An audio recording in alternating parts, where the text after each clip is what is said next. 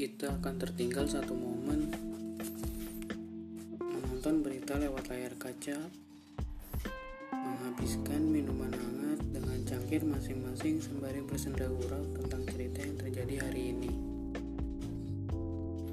Banyak-banyak harapan dari masing-masing diri. Semoga semua hal baik bisa terulang atau bahkan bisa di remake untuk menjadi bukan lagi hal baik tetapi luar biasa baiknya.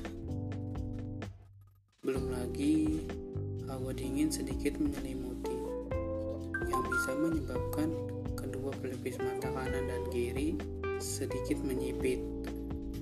Sebagian besar tidak tahan akan rasa kantuk yang dialami.